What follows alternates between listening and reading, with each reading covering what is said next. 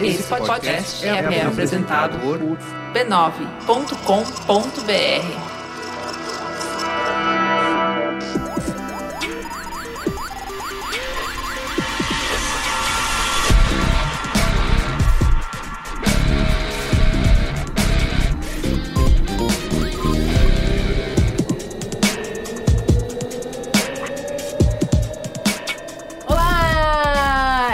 Eu sou o Carlos Merigo, eu sou a Juvalauer, mas você não errou, esse é o Braincast. Eu estou aqui com Cristiano Dias. Boa noite, internet, boa noite, Brasil. Alexandre Maron. Olá, Braincasters. Luizinho. Jovem. Juliana Selegato. Olá, boa noite. Ju, fala pra gente quem é você na noite. Sou neuropsicóloga do consultório Vida Plena em Santana, trabalho há dois anos e meio em avaliação neuro, então a gente acaba fazendo programas de reabilitação, avaliação em geral. É um centro de treinamento neurofuncional, né? Então, muito bem, seja bem-vinda. Lá. Obrigada. E também com Cláudia Raquim. Bem-vinda. Obrigada, boa noite. Fala pra gente quem é você na fila do pão, Cláudia. Eu sou advogada especialista em educação, eu tenho uma especialização em neurociências e psicologia aplicada, eu tenho um blog chamado Mãe de Crianças Superdotadas, um grupo no Face com o mesmo nome, eu escrevi um livro chamado Superdotação e Dupla Excepcionalidade, tenho um instituto que chama Instituto Brasileiro de Superdotação e Dupla Excepcionalidade e um outro grupo no Face que é o Asperger, T E A e Superdotação. Eu tenho bastante envolvimento com a área da superdotação, como vocês podem ver, né? Então, obviamente, hoje a gente vai falar sobre gênios, não é mesmo? Mas antes, eu preciso falar do PicPay, afinal de contas a gente quer o Carlos Menino de volta. Tá todo mundo morrendo de saudade e todo mundo falando que eu não falo dos memes do Choque do Cultura como ele, que a minha risada não é igual a dele. Muito choro nos e-mails, então vamos lá, picpay.me barra Braincast. Além de ter Carlos Menino de volta... Assinando o Braincast pelo PicPay, você pode ganhar até dez reais de cashback na hora. Se você, assim como a gente, também produz conteúdo e precisa de uma plataforma de pagamento recorrente, o PicPay também resolve. Confere lá em assinaturas ponto picpay ponto com. E para convencer você a ir lá no picpay.me barra Braincast e trazer o Merigo de volta, a gente tem novos planos de assinatura. O plano gourmet, com quinze reais por mês, é o plano que te dá acesso ao grupo secreto no Facebook, a tão disputada Braincasteria Gourmet. É lá que tudo acontece, inclusive foi onde surgiu o Cumbuca, eu acredito. É isso, faz o download do PicPay no seu celular e seja assinante do Braincast, picpay.me barra Braincast. Obviamente, para quem já é patrono no Apoia-se ou no Patreon, nada muda, tudo continua igual, com acesso às recompensas normalmente. E já que a gente vai falar de gênio, você aí com uma ideia brilhante, engavetada, porque não tem coragem de colocá-la na internet, não sabe como, não tem os meios. Aí, ó, HostGator foi feita pra você. Comemorando dez anos no Brasil, eles vão te ajudar a colocar seu projeto na internet. Tira suas ideias da gaveta. Eles têm tudo o que você precisa pra ficar online. Domínio, hospedagem de site, e-mail profissional, criador de site, suporte vinte e quatro por sete e mais. É hospedagem de site com o melhor custo-benefício e que oferece domínio grátis no primeiro ano. Você ainda conta com criador de sites, com domínio grátis sempre que renovar o serviço. E se precisar de servidor dedicado, também tem. Eu vou falar de um gênio aqui, Carlos Menino. Você sabia que o B nove roda em WordPress? Então, na HostGator você tem hospedagem WordPress com domínio grátis sempre que renovar o serviço. Registro de domínio ponto com e .com.br por vinte e seis reais e noventa e nove centavos no primeiro ano e renovação justa. Se você quer começar a empreender, a HostGator também oferece revenda de hospedagem. E vamos lá, para fechar negócio, desconto exclusivo de cinquenta por cento só para os ouvintes geniais da família de podcasts B nove. hostgator.com.br barra B nove. Vamos lá! Tire suas ideias do papel.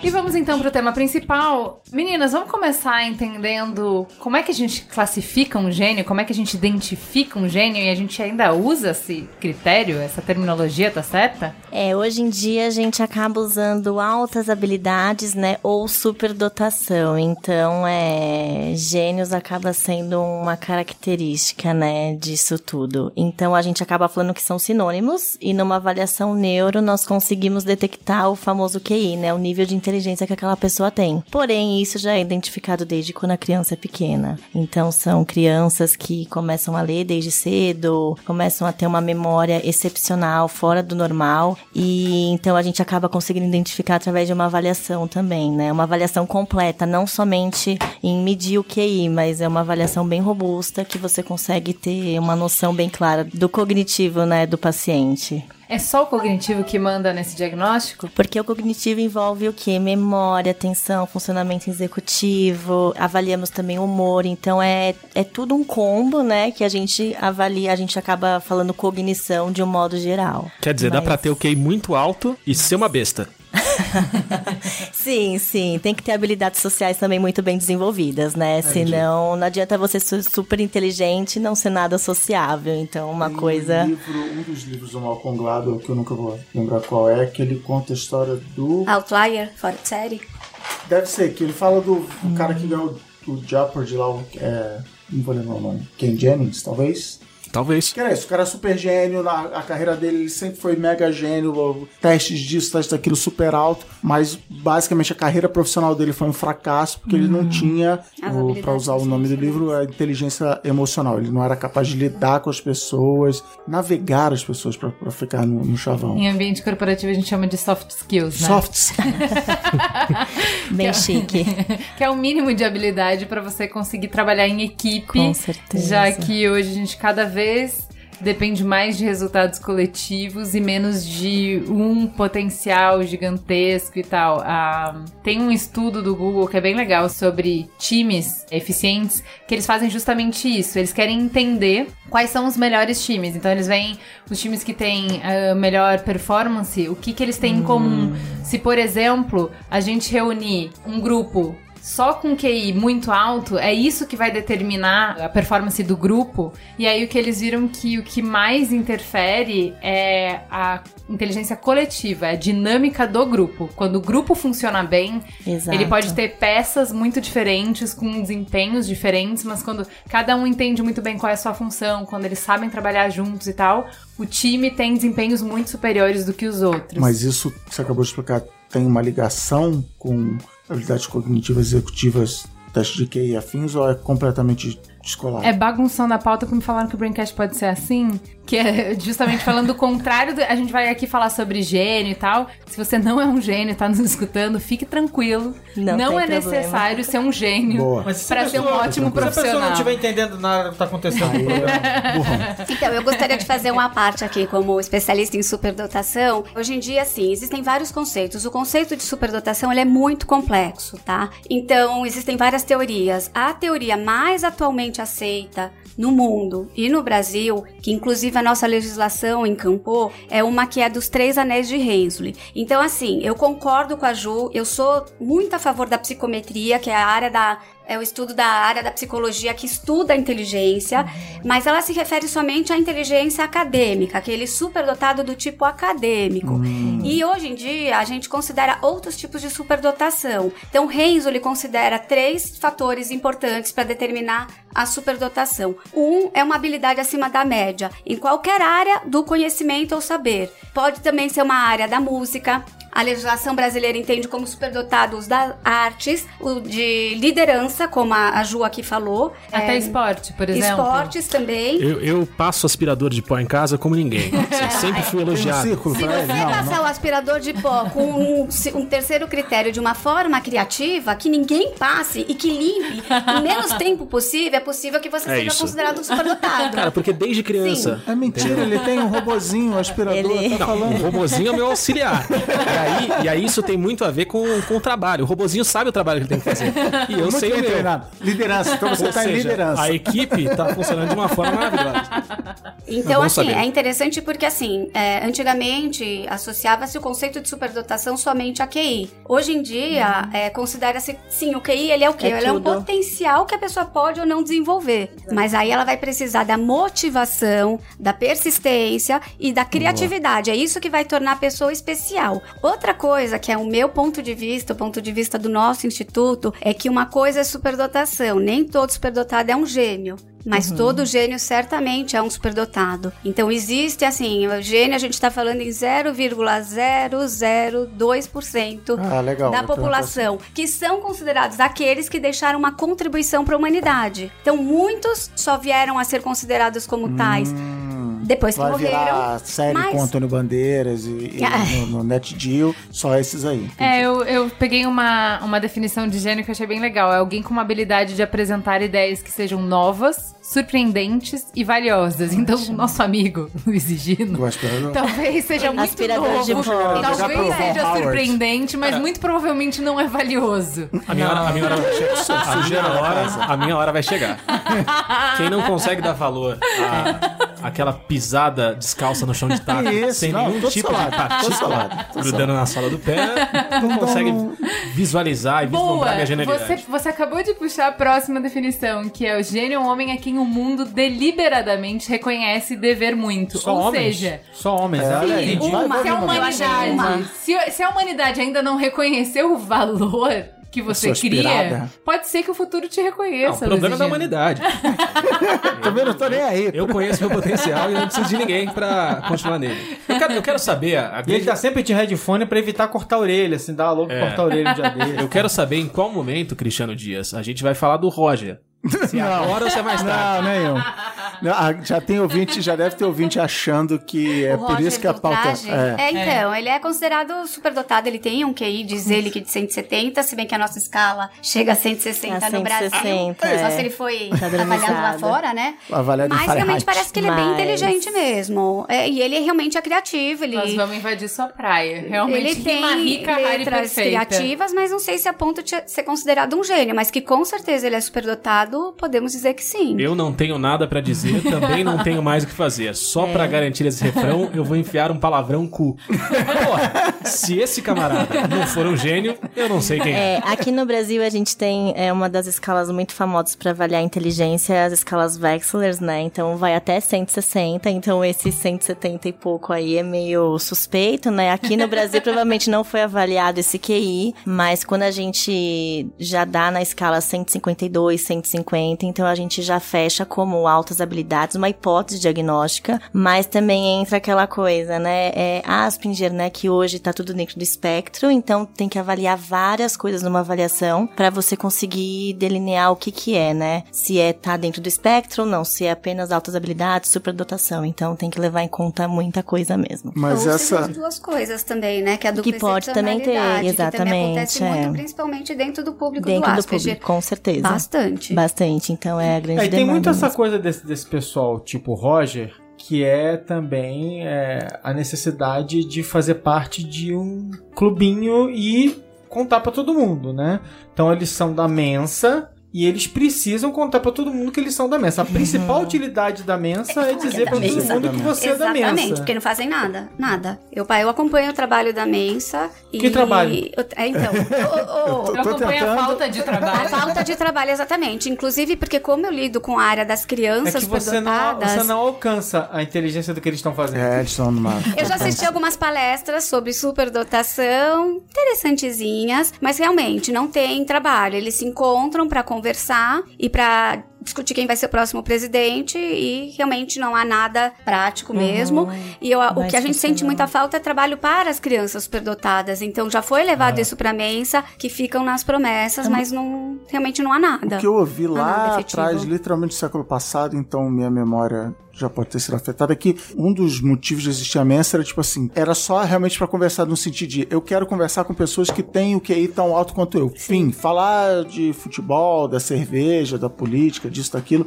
Então é, mas é... Esse programa não está acontecendo porque o Roger me bloqueou essa semana no Twitter. Essa pauta, essa pauta já tá há meses na, na, na planilha do Braincast. Agora, agora é fácil falar, agora é fácil falar. Agora é fácil falar, é profeta do passado. E não, e não foi você que, e não foi você que pediu a O meu interesse nessa pauta é muito assim...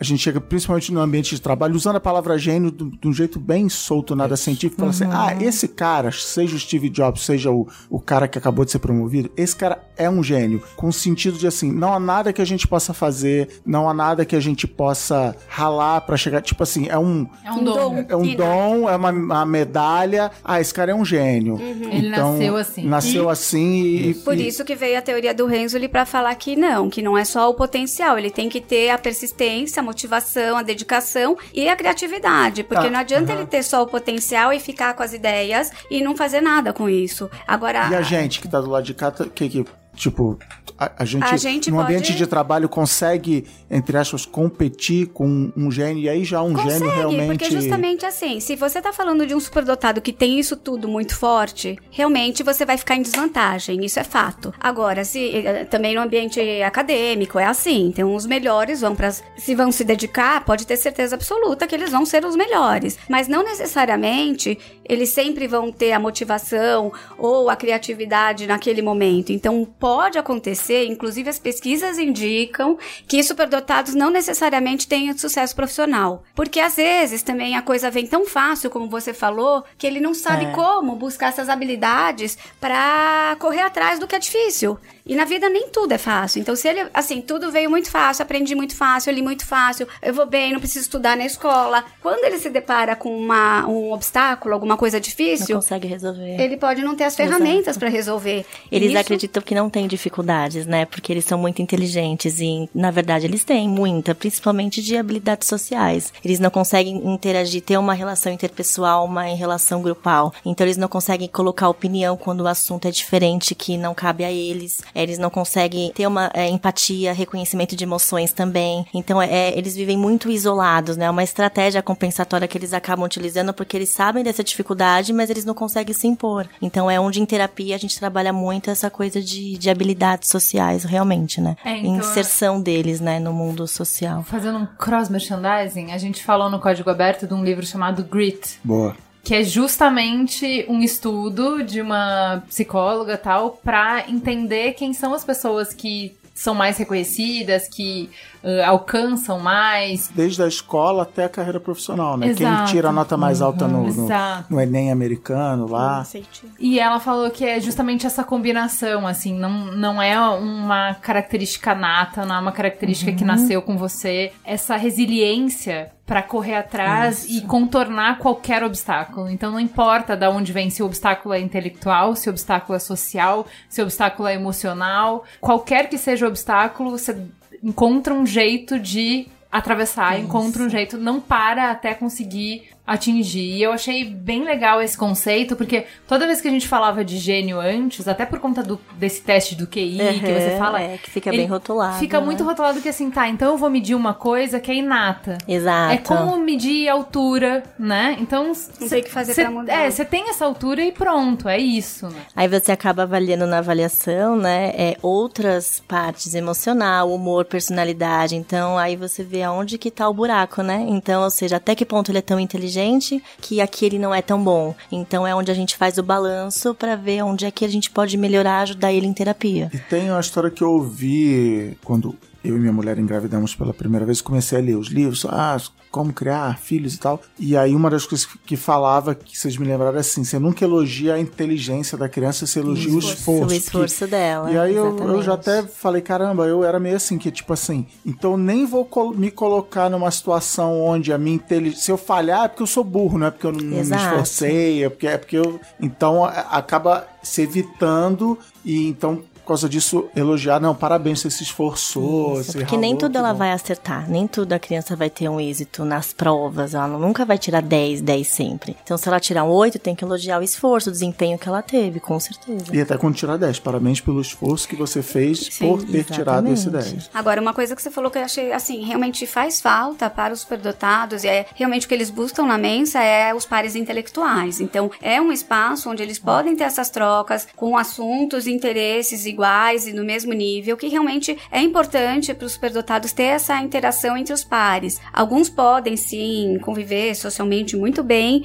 entre todos da série, mas se ele vai encontrar um par intelectual, ele vai se desenvolver, se desenvolver mais, mais assim, é, eu Nossa. vejo diferença quando eles se encontram, assim, é bem interessante. Ou seja, é muito troca. provável que o próprio Roger, quando fez as fotos da G Magazine, tenha levado pra Mensa e falou, galera, vocês olha acharam? Essas fotos, eu quero saber o que vocês acharam, essa pose. Os pares, né, é. os pares iguais, aí, pares, né, iguais, sim, tipo, tem gente igual a mim, não tem, é, aqui. Olha aí. Tá, mas fala pra mim, ok, como é receber esse diagnóstico como mãe? Porque você já leu Longe da Árvore? É... do Andrew Solomon? É muito legal porque é um livro que mostra, a gente parte desse pressuposto de que o fruto não cai longe da árvore, Sim. ele vai contar a história dos frutos que caíram longe da árvore, uhum. ou seja, a construção da identidade não pode acontecer olhando pro pai, ela acontece no grupo de pares, como você tá explicando. E aí, quase todo livro é feito de, por exemplo, síndrome de Down, autismo, uh, enfim, essa linha. E aí, fora dessa trajetória que ele vai construindo, a gente chega em superdotado. E é bem interessante, porque teoricamente a gente que valoriza tanto os gênios, como o Cris falou, é. ah, aquele cara é o gênio, parece que seria ótimo, a melhor coisa possível, e também é um desafio, né? É, um desafio. Na verdade, porque tem necessidade de uma educação especial. No Brasil, as escolas não estão preparadas, então já começa pela dificuldade de identificação. Quando as escolas deveriam identificar, não, não fazem. Os profissionais, assim, nem todo mundo tem acesso a, a procurar uma... uma avaliação paga, e o governo não oferece essas avaliações para a população. Exato. Então, e aí o que fazer com aquela criança? Então, a criança, por lei, ela tem direito, é, se ela tem um perfil muito acadêmico, ela gosta de estudar, ela tem direito à aceleração de série. Já começa com barreiras, porque as secretarias de educação já dificultam. Outra coisa que poderia ser feito é o enriquecimento e o aprofundamento do currículo. Só que a escola não tem condições de criar um currículo aprofundado para aquela criança. Então, é, muitas vezes a gente fica naquela situação. Você identifica, mas aí vai fazer o que com aquilo? Porque muitas vezes a superdotação, quando a gente está pensando aqui, a gente está pensando na escola, né? O modelo mais clássico de superdotação é a acadêmica, que é na escola. Então é um assim, para mim, ela veio já com a ideia da a escola já veio trazer a notícia. E nós, como pais, a gente achou muito tranquilo o desenvolvimento precoce dela. Então, a gente não deu tanta importância assim, mas a escola viu que ela não podia ficar naquela série. Então, pra mim, saber daquele diagnóstico foi um susto, porque até então, isso já faz onze, doze anos, eu não, nunca tinha ouvido falar assim, não tinha pensado em superdotação, a gente imagina que é uma coisa muito longe da gente. Qual é o percentual? Você falou de gênio... De três vírgula cinco por cento a cinco por cento da população é superdotado, uhum. que aí ah, acima de cento e trinta uhum. na escala Wechsler. Agora, os gênios, se a gente tá falando de gênio, a gente tá falando de zero vírgula zero zero zero dois por cento. Legal. Então... É, o, o que eu vi aqui é que o Conselho Brasileiro de Superdotação estima que a gente tenha oito milhões de brasileiros com Nossa, altas habilidades. É bastante, gente. oito milhões, é muita gente. Só que uhum. a maior parte, como você estava explicando, não foi nem diagnosticada, entendeu? Mas e aí? Aí se não foi diagnosticado, tipo, então, perde, a entre maior, aspas, não, o superpoder? A maior superpoder. Parte é de origem humilde e não possui recursos para optar por uma educação diferenciada. E isso me lembra o quê? Aquela notícia que rolou semana passada... que foi muito mixed feelings, uh-huh. não é? Que uh-huh. triste, não a gente falou isso é. no nosso grupo. Eu não sei. No grupo. De que uma boa parte dos ganhadores da medalha de matemática, das Olimpíadas de Matemática, hum. participava do Bolsa Família. Sim, sim. Aí você é, pensa assim, cara, que país, né, que a gente vive. Porque ao mesmo tempo é, pô, que bom que eles tinham o Bolsa Família pra pelo menos poder estar na escola, pra poder atingir o seu potencial, mas que situação que a gente vive, é. assim, que, que condições é. que a gente oferece pra um gênio no Brasil que poderia nos ajudar a resolver tantas coisas, a pensar tantas coisas, enfim. Bolsa na família, gente, é, mas, o, mas, é o mínimo mas eu acho, do mínimo, eu acho mais né? interessante também, porque é o seguinte, é, a, a gente, de certa forma, em alguns lugares do mundo, a gente criou estruturas para capturar o fora de série quando ele é físico, né? O Sim, atleta, é. o jogador de futebol, Verdade. o corredor, especialmente jogador de futebol. E a gente está demorando mais para fazer a mesma coisa com a mesma capacidade com fora de série que é acadêmico, é. que tem habilidades mais é, intelectuais, intelectuais. Que intelectuais, né? Enfim, não estou conseguindo chegar no Precisa de uns vinte é. pontinhos de Q I aí, viu? Tá fazendo... E aí, é... eu queria ent... ainda bem que vocês entenderam a piada. Eu queria é... entender esse, esse ponto que o Cris colocou, assim, se existe uma identificação do tipo, tá, e aí você tinha uma pessoa que mostrava sinais de superdotação e nada aconteceu na vida dela pra estimular isso. E, e aí o que acontece? Ela cresce e Atrofia, per- perde os superpoderes, entre aspas. Ela assim. Pode não desenvolver aquele talento, porque a superdotação é assim, ela é setenta por cento hereditária e trinta por cento do ambiente. Se ela não tiver o estímulo do ambiente, realmente não pode funciona. Ser que ela não desenvolva aquele potencial. Pode ser que ela sozinha procure por outros caminhos desenvolver, ou não. E aí perde mesmo, perde, Brasil mas, não investe. Mas é isso com uns trinta, quarenta anos aí, ah, nossa, eu era superdotado. E recupera? Pode, se ela encontrar uma, um tema de interesse, um pode ser que também, sim, um né? estímulo, porque... afinidade, ela encontrar algo que, que a motive, pode ser, porque o potencial tá ali. Agora, se ela não tiver oportunidade de desenvolver isso durante a escolaridade, durante uma faculdade, vai ficar mais difícil. Vocês já encontraram casos assim de... de... Nesse cenário, não. Pelo contrário, eu, em consultório aparece bastante que os pais, eles acabam gostando muito, né, desse diagnóstico. É isso hum. que a gente tem que tomar muito cuidado ah. também. Vai desce, né? Muito. Isso, então acaba desce, criando fato. Um ego, né? Ai, meu Sim. filho é um gênio. Então aí você tem que criar toda uma psicoeducação em cima disso pra ele entender realmente. É legal, é, mas até certo ponto. Vamos canalizar isso pro bem. Senão acaba virando realmente uma... É, o filho vira um troféu, né? Um troféu. Mas é um pouco inevitável, exibição, assim. Né? É, acaba então... sendo um pouco inevitável. Eu tenho dois filhos que têm o diagnóstico de superdotação. Os dois foram acelerados de série. E eu confesso que com a primeira subiu um pouco a cabeça. Sobe, porque primeiro você nem imagina, depois vem o rótulo, aí você vê que ela é especial, Sim. que ela tem uma facilidade, então ela tá pulando um ano, dá uma, assim, os pais uma ficam envaidecidos, é, e, depois e aí depois você cai em si, fala, meu, né, calma aí, né, vamos com Não calma, é assim, eu confesso é. que eu errei no começo. Na primeira, no segundo. No segundo foi mais tranquilo. Aí o segundo reclamou, mas você segundo, não... Mas o segundo, você... se não, eu pensava, e se não for? Você não me valoriza. Como é que vai ser? É. E se não for? E aí, como é que aí eu vou Aí tem aquele educar? Contraste, né? Então, se a primeira foi tudo muito fácil, será que o segundo vai ser também? Então... E como vai ser o caminho dele, né? Porque olha o peso que ele tá carregando. É, uma irmã certeza. Super, assim, que era uma menina super, assim, se destacava, super elogiada, boa aluna, boazinha. Imagina o peso que esse menino não tá carregando.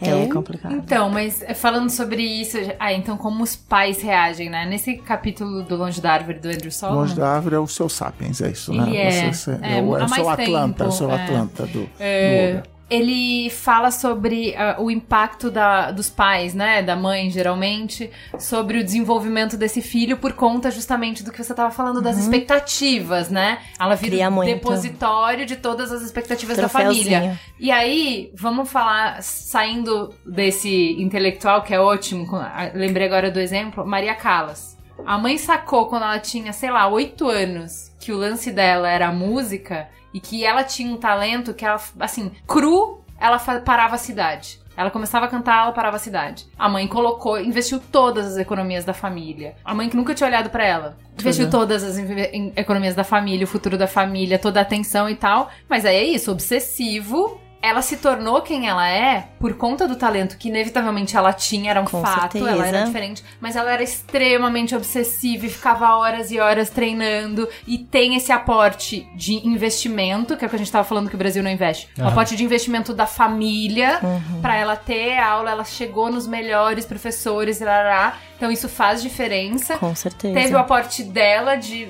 rasgar a juventude dela, colocar todo o tempo dela pra treinar e realmente atingir a grandeza. Mas aí a gente, como mãe, tem essa escolha difícil, porque ele mostra esses dois caminhos no livro. O caminho um, em que a mãe vai, tratora o filho, né? Então, ó, esquece a sua, sua infância, esquece a sua juventude, é estudo, estudo, estudo. Então, ele fala muito dos gênios do piano, da Jogador música de tênis, mesmo. Né? A, a, é, essa história que você tá bastante. Contando é, é parecidíssimo com, com a história do Mozart, com a história do Michael Jackson. É mesmo? Exato, é, é, mas sabe aquelas, assim, é muito massacrante. E o oposto, que é se a mãe não fizer isso... Então, deixar o filho... Não, vai... Gente, vai jogar bola vai aí, pra quê? Uhum. E aí ele não atinge a grandeza. E, e ele frustrado. Cobrar frustrado, porque se ele... Ele é muito jovem na hora que esse talento tem que ser burilado. Se a mãe não decidir, não é ele que pode decidir. A mãe tem que decidir por ele. E é uma responsabilidade então, muito grande, que eu comentei, né? Antes da gente Fiquei é, sem fazer o programa, é, eu enfrentei esse dilema com a minha filha, que entrou num colégio super tradicional, conteudista.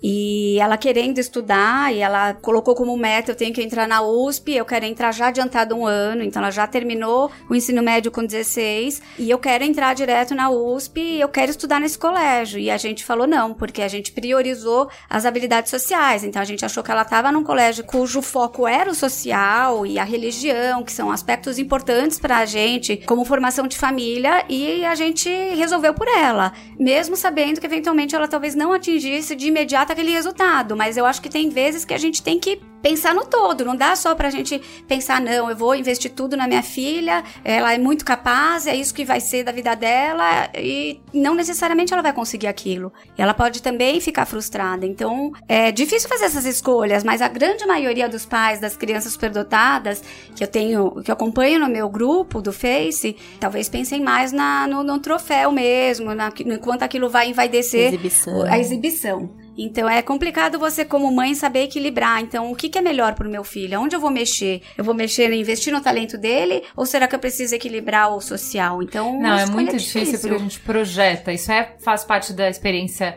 humana mais Materna. Da paternidade e tal, maternidade e paternidade. Essa projeção. Na natação, eu competia profissional. Cara, ali você vê direitinho os pais insanos, assim, cobrando resultado de filho, ultrapassando qualquer limite do aceitável, assim. E justamente é, por complicado. Conta disso, querendo carreira, querendo medalha, se realizando através dos filhos. E assim, não precisa ser o campeão olímpico, mas... Exato, é... às vezes o filho vai virar pra você e vai falar, não, eu não gosto disso, eu não quero. E é onde os pais falam, não, você vai fazer, tem que fazer. E entra num, numa depressão infantil, que é o que mais tem hoje em dia também, né? Então tem que tomar muito cuidado. Os pais têm... Eles acabam supervalorizando tanto e às vezes não é nem o desejo do filho, não é a felicidade do filho naquele momento. Então, onde eles têm que saber ponderar. Escolher realmente o que é o certo e o que é o errado. Dá pra fazer esse tipo de escolha sozinho? Ou como é que o guia tem que procurar ajuda? Tipo, descobrir que tem um filho, uma filha superdotado, a melhor ou a única coisa a ser feita para famoso não dar merda lá na frente é procurar um apoio? Como é que funciona? Acho que a Juliana vai dizer que você deve procurar um psicólogo. É, eu ia dizer isso. Como é, acertou. Eu acho que é sempre bom o apoio, né? Uma pessoa que tá do lado de fora pra ela acabar não influenciando na decisão, mas pra ela colocar é, o que pode acontecer, se procurar uma ajuda, isso, pra lá na frente não falar, ai, ninguém nunca me avisou, eu fiz uma avaliação e nunca foi me falado isso. Então é sempre bom colocar os pingos nos is, né? Então deixar bem claro do, da vantagem e da desvantagem também que isso pode virar ter. Pra criança e falar, você não é gênio? Decide aí, moleque. Não, tem que... Parabéns, Cristiano, você acabou de solucionar todos os problemas. Ele resumiu tudo. Você não é gênio aí, moleque? É, não, e aí fica a mãe que joga o resultado pra criança, né? E, exato. E fica enfatizando aquele número, uhum. E a criança cri- cresce com aquela expectativa e às vezes, não necessariamente todos os superdotados, mesmo os que têm Q I alto, vão se dar bem na escola. Então, a gente tem um, um grupo de superdotados, não só os que têm a dupla excepcionalidade, mas que são os de baixo rendimento acadêmico. Uhum. E aí, é, fica uma coisa muito frustrante para a criança, porque ela não corresponde àquele potencial da avaliação de quando ele, que, era, menorzinho, ele era menorzinho. E aí, ele se frustra mais ainda, porque a mãe fala, você é superdotada. Ele, ai, mas eu sou superdotado, mas eu não estou conseguindo atingir esse resultado. Ou não tem interesse em sala de aula. O interesse dele está em outro lugar, o talento dele está em outro lugar. Então, isso também acontece. Acontece, e é muito frustrante para a criança. O psicólogo vai ajudar muito nessa hora. É o, é o profissional de total apoio. E apoio, a escola. Rede de apoio total. Quer uma dica, Cristiano? Para você se envaidecer com a superdotação dos seus, das suas filhas e para usufruir de uma forma interessante, você conta para elas que elas são superdotadas em buscar o controle remoto para você. Buscar um salgadinho é. lá no... Vai na cozinha e busca... Ó, oh, você realmente genial nisso. Abre a geladeira nisso. E pega a cerveja. Abre a cerveja como ninguém. Exatamente. Pro papai. Tá bem bom? Gelada, tá gelada, então é. Não, você pegou errada. É. Volta e pega a certa. É. Vai fazendo Parabéns. Um treinamento. É.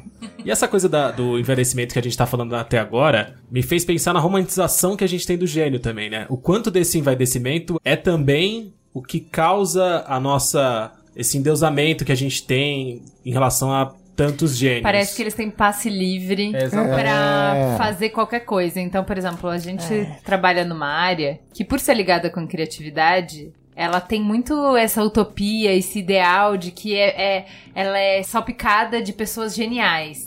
E aí, como a gente tem, ao longo de toda a história da arte, tal, alguns gênios que têm um temperamento explosivo e tal, as pessoas entenderam meio errado. Inverteram a ordem. Então você é explosivo, o que falta para você um gênio é tratar meus funcionários que... E aí eu acho que, assim, tem duas coisas. Primeiro, você ser um escroto não faz de você um gênio. Exato. E a segunda coisa, ser um gênio não te dá passe livre pra tratar as pessoas que querem lixo, porém, existe um lado escuro, né? De uma persona- um lado escuro da personalidade. Pode-se dizer isso? Eu acho que, às vezes, pode ser que a pessoa até tenha a falta de empatia, pode isso. até, quando é uma coisa, uma inteligência muito, muito acima da média, que, assim, salta muito aos olhos, ela pode ser uma pessoa que tenha, faça parte do espectro autista, e aí ela não sabe nem como tratar as pessoas, então ela vai tratar mal, ela vai tratar... Mas é com... comum isso? É comum isso acontece, acontece. Tem be- bastante na população dos superdotados, acontece que tem muitas pessoas com transtorno do espectro autista, é. e aí às vezes ela nem se dá conta que então, ela tá tratando mal. Falta de empatia mesmo. É. Falta empatia mesmo, de não saber como não lidar com o outro. Não reconhece, né, a, as emoções também, né? Então, não sabe se colocar no lugar do outro. Aquela pessoa tá chorando, a primeira coisa que você vai fazer é, ah, tá tudo bem, tá precisando de ajuda? Então, às vezes passa, se não é do interesse dele, ele nem vai perguntar, então não, não consegue realmente identificar o que o outro tá sentindo, né? Mas também, da mesma forma, você que, nosso ouvinte tá em casa escutando nesse momento, não é porque você não tem empatia, que você é um escroto, que você é um gênio. Exatamente. Então, deixar isso bem claro. Gênio, não sabia. Muita gente em casa aí começou a sorrir agora, né? Ah, você que vê a pessoa chorando e fala, não me importa, vai embora. Já começou a sorrir. São gênios. Era isso, mas, era não, isso. Tá explicado. Não, tá explicado. Então, mas muito não. provavelmente você em casa é só um idiota. É, é isso? Então, é isso. Mas sobre essa falta de empatia, eu achei muito legal. Acho que foi o Invisibilia que fez um podcast sobre superdotados e, e essa dificuldade com empatia, mostrando de um experimento bem novo que ajudava você a, por alguns segundos, tipo, é como se fosse é, eu te belisco e produzo a sensação na pele, de tentar reproduzir a sensação cerebral que a outra pessoa tá sentindo. Então, pra fazer um teste de empatia mesmo. E aí, uma advogada super bem-sucedida, tal, já tinha trinta e poucos anos, ela não sabia que ela era superdotada, não sabia que ela tinha autismo, não sabia de nada disso, mas ela foi muito longe na carreira, mas com muita dificuldade, justamente por essas questões sociais, né, de relacionamento, relacionais. Quando ela fez esse teste, ela fala, é muito legal ouvir ela falando, que é como a gente, se é míope, você não sabe que você não enxerga. É, então, o... ela fala, era isso, era isso que faltava em todas as comunicações, tipo, eu sabia que as pessoas estavam entendendo alguma coisa que eu não entendia, eu não enxergava. E aí, tipo, ela falou, a sensação de ser pela primeira vez... enxergar o subtexto presente em toda a conversa, a sensação, sabe, de, de entender, alívio, de pela, pela, né? pela primeira vez entender a, a, o quadro inteiro e não uma parte só. É, o diagnóstico ele ajuda muito, né? Muito. Principalmente pessoas adultas que já têm mais capacidade de entender. A gente, no meu grupo, tem muitos adultos que acabam descobrindo o diagnóstico de autismo por conta dos filhos. E aí isso traz muitas respostas pela vida daquela pessoa. E são pessoas extremamente inteligentes que você vê no texto, o conhecimento que ela elas mostram, a, a fala que elas usam, o linguajar, e passaram a vida toda sem saber. Então, o, realmente, o diagnóstico, ele traz um alívio muito grande, porque justifica aqueles comportamentos e a pessoa tem a oportunidade de tentar mudar ou entender o outro. Às vezes, esses gênios aos quais a gente conhece, que realmente os grandes gênios, muitos eram do espectro autista, eles não tiveram oportunidade, nem se, nem se sabia disso, né? Nem se sabia de autismo. Então, eram tidos como loucos mesmo, mal educados. Tem muito disso na história. Agora, recentemente, por exemplo, ouve-se falar que Steve Jobs foi, fazia parte do espectro autista, Bill Gates ainda se balança nas reuniões, então uhum. a gente ouve recentemente que muitos dos gênios atuais, a gente já consegue saber. O Messi foi diagnosticado. E não, é, isso é uma polêmica. Isso foi, não foi, não foi? Né? Dizem que sim, que não, quer dizer, é, não, eu, tenho não sei uma se certeza. É um fake news, né? Se é alguma coisa que se espalhou, um boato, não dá pra ter certeza. Mas, é uma, mas isso é uma coisa interessante, né? Porque a gente também estava falando, de novo, queridos ouvintes, a gente estava conversando antes de começar o programa, a gente estava falando daquele filme dos anos oitenta que emocionou a, uma, a toda uma geração norte-americana e toda uma geração Dumbo. De espectadores. Dumbo. Não, Dumbo. Do, menino, do menino autista. Foi a primeira vez que a gente viu uma criança autista. Ah, meu filho e minha vida. Meu filho e minha Na vida. Sessão da tarde. Meu mundo? Meu filho e meu mundo. Meu, não sei. Google. Meu mundo, minha vida. Mas o ponto pra mim é o seguinte, naquele momento ali, a gente enxergou uma, sei lá, um ponto do espectro autista, né? Tipo assim, esse é o menino autista. A gente gente imaginava que aquilo era autismo, né? E a partir dali, de lá para cá, quer dizer, a, a ciência foi catalogando e, e detalhando melhor, né? E a partir daí a gente começou a enxergar que existem o espectro, é, como é que é? Tem vários tons, vários e, que, e que aí você tem pessoas perfeitamente funcionais que estão dentro de algum tipo de espectro de, de autismo. É, é Meu Filho, Meu Mundo, filme de mil novecentos e setenta e nove, conta a história da criação do programa Sunrise para uhum, o tratamento de crianças com autismo. É uma, uma história real, baseada em fatos reais, a história que É, como é que é a história que abalou a opinião pública americana? É, foi, foi o marco, né, pra gente, é, pra é. sociedade, de trazer esse assunto que ninguém conhecia. Assunto, e aí, hoje em dia, cada vez mais, a, o autismo tá muito comum, e aí, como você falou, a gente já vai conhecendo os outros níveis do espectro até chegar, como você falou, no nível um, que é aquele bem leve, totalmente, totalmente tanto que o, até a última versão do D S M quatro era o autismo de alto funcionamento, Sim. alto de grande, quer dizer, a pessoa tem um funcionamento muito bom, trabalha muitas vezes super reconhecida na área, se for uma área da tecnologia, e, e claro, vai ter as dificuldades do autismo. Não é que por ser leve que ela não vai ter as dificuldades. É porque as pessoas têm a mania, né, de achar, de sempre, de sempre enxergar, talvez até por causa da dramaturgia, que às vezes é onde ensina, Sim, de enxergar sempre limites muito bem definidos é, nas coisas. Não, não é um grau, é, ah, daqui a cento e quarenta e nove, desculpa, mas você não é um gênio não. Se é... fosse cento e cinquenta, eu te quebrava o cigalho. Mas hoje em dia as pesquisas, as novas pesquisas, né, de uns três anos pra cá estão evidenciando bastante que se uma criança diagnosticada precocemente com diagnóstico de autismo, ela for muito bem estimulada, ela consegue sair do espectro. Então, na realidade, é pura estimulação motora, linguagem, então ela realmente consegue sair disso. Então, as pesquisas de hoje em dia estão apontando para esse lado. Também porque a gente evoluiu nessa exatamente, forma de gente, tratar exatamente. o assunto. E de, pode sair, as técnicas mudaram. Pode ficar com poucos traços e ficar com a coisa muito boa, que são as altas habilidades, porque é. eu noto que os autistas têm altas habilidades diferentes dos, dos que são somente superdotados. Então eu noto isso no meu grupo, criatividade, nessa é... nas artes, o detalhismo, coisa, tudo que é concreto, manual, exato, eles dos... aprendem muito mais fácil, até na questão da alfabetização. Então tem a alfabetização especial, né, inclusiva, que é muito na areia, então é, o sensorial para eles é muito bom, eles conseguem aprender super fácil.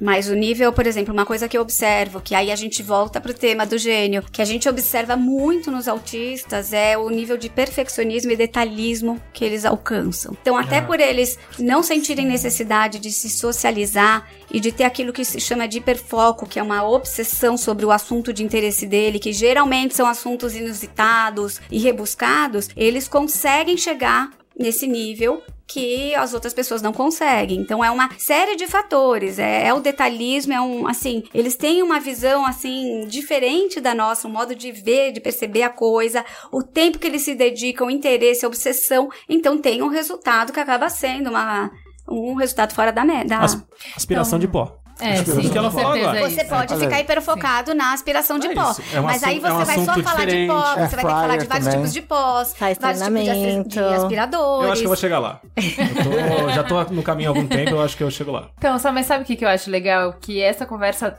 traz a gente pra importância da diversidade mais uma vez, né? Porque a gente tá falando de neurodiversidade. O que a gente tá falando é, a gente começou falando de, ah, tem um lado sombrio, um lado, né, que é mais difícil de lidar, que é mais difícil de conviver e não sei o quê. Sim, mas a, com essa estrutura cerebral, com esse comportamento, com essa forma de viver o mundo, eles atingem coisas que estão fora do nosso alcance, Isso. que é o do... do alcance neurotípico. Então, a gente tem na pauta essa discussão um pouco que era sobre, ah, então, por exemplo, vamos dar o, o exemplo de Picasso, que ele foi um cara que ele tem vinte e seis mil e setenta e cinco trabalhos artísticos publicados que em Deus. noventa e um anos.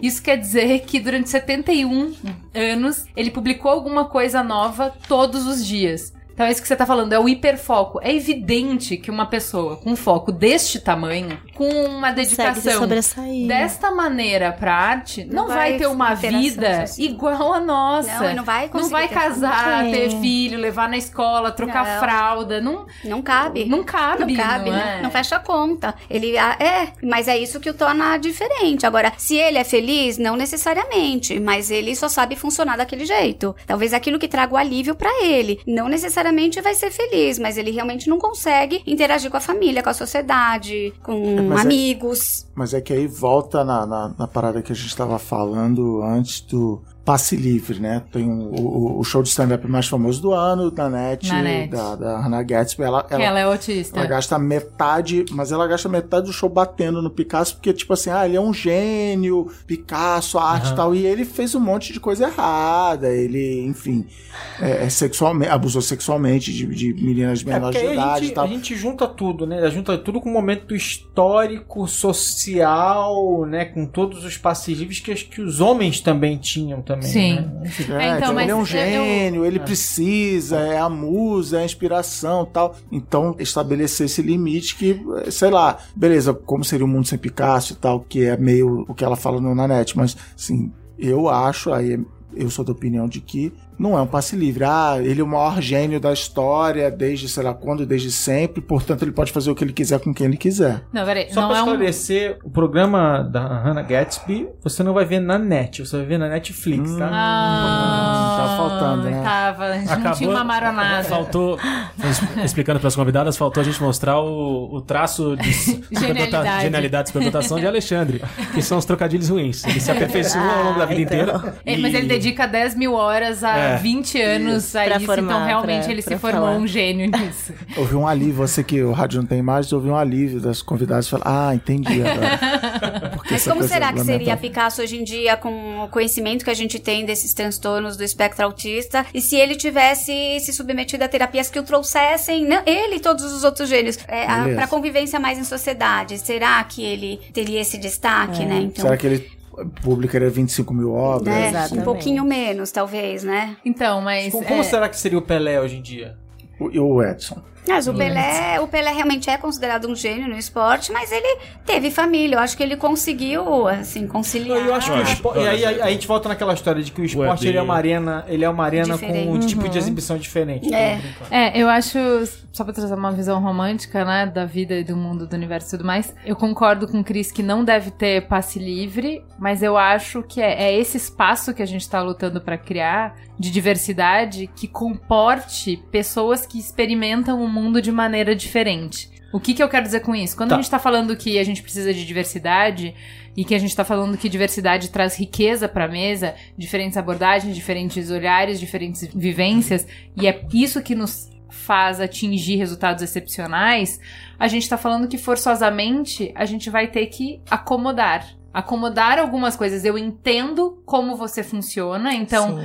eu entendo por que que é assim, eu vou te conhecer mais, então a ignorância gera preconceito. E o respeito, eu né? Eu respeito você e a gente acomoda dentro dos limites, entendeu? A gente negocia e acomoda. Eu acho que isso é importante. Concordo com você, talvez noventa e nove por cento. Mas aquele um por cento vagabundo. Ah, eu, só, eu só acho que, na verdade, pouco que eu aprendi nessa vida é que, na verdade, todo mundo é diferente no fim das contas. Tipo assim, por mais que a gente queira falar isso, assim, todo mundo tem uma particularidade. E a gente. E, e se eu aprendi alguma coisa sobre diversidade, é que eu e você somos tão diferentes quanto eu e um gênio, entendeu? Tipo, Sim. Uhum. Esse é meu ponto, entendeu? Tá aí quem? Para provar. Forrest Gump, que nem existiu de verdade, mas é um exemplo pro gênio. Então, é, Rayman, por exemplo, é um caso de... é um autista, uhum. é uma história verídica, que ele tem o savantismo, que também é uma Savantismo. síndrome que também dez por cento dos autistas podem apresentar savan, não necessariamente eles vão ser autistas, uhum. mas eles têm essa habilidade excepcional mesmo de fazer contas Absurdas. incalculáveis. Então, é bem interessante também a síndrome de Savan. Quando a gente vai pesquisar também, é um... impressionante. A gente não sabe se esses grandes gênios, principalmente das artes, tinham um pouco de savantismo. E o savantismo, ele vem com um pouco de retardo mental. Então, às vezes, essas atitudes que você considera como passe livre, às vezes era até parte de um retardo mental aliado a uma ilha de genialidade. Por isso que não, não era passe livre, não é permitido. E o, o Savan, ele tem mais ainda do que você falou do foco, né? Ele é mega focado. Muito, muito daí... detalhista, né? Mas é um nível impressionante. É, é assim, assustador. Então, mas aí isso é torna mal... muito difícil de trabalhar em equipe, concorda? Total. Porque você tá vibrando Impossível. numa frequência, Impossível. você tá vendo o mundo de uma maneira, experiência... que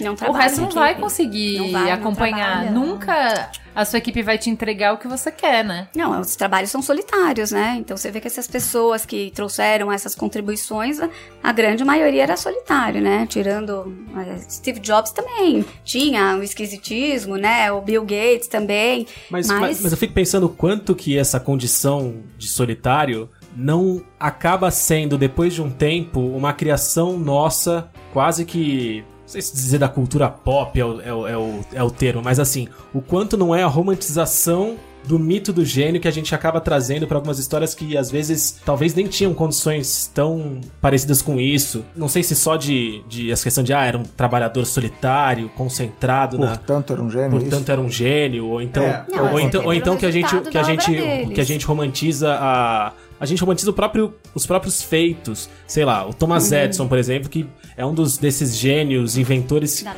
que mais tem tomado no, porrada no com a passagem do tempo, é, desmistificando essa, essa condição dele de gênio. Que ah. a gente fala, não, o cara, porra, um dia tava em casa lá, é, fazendo uma panqueca, e falou, não, vou fazer a lâmpada de filamento. E aí a galera desconstruiu isso, falou, pô, quarenta e cinco anos antes do cara nascer... A lâmpada elétrica já existia e ele foi melhorando ao longo do tempo com o projeto protótipo. Ele tinha uma equipe trabalhando junto com ele e, de repente, ele trouxe a de filamento, Deu certo. criou ali a, uma, uma belíssima comunicação integrada, dirigida e... É, que isso não é considerado genialidade. Incrementar é. a tecnologia é, não é considerado. Grambel também não teria inventado o telefone, Henry Ford não teria inventado o carro é, utilitário. Tem várias, tem várias questões tem. que aí... Que aí, aí Esses é... gênios são discutíveis, é. né? Tem, realmente, o que, que a, a sociedade criou aquele, aquele rótulo para essas pessoas. Talvez elas não fossem Exato. merecedoras, não partiram do nada, que ah. nem outras pessoas que realmente criaram, né? É. O, a minha pergunta nesse caso, é, ligado no que ele tá falando, é assim. Tem um livro ótimo do Steven Johnson falando sobre de onde vêm as grandes ideias, né? E uma das coisas que ele fala um pouco é justamente essa desconstrução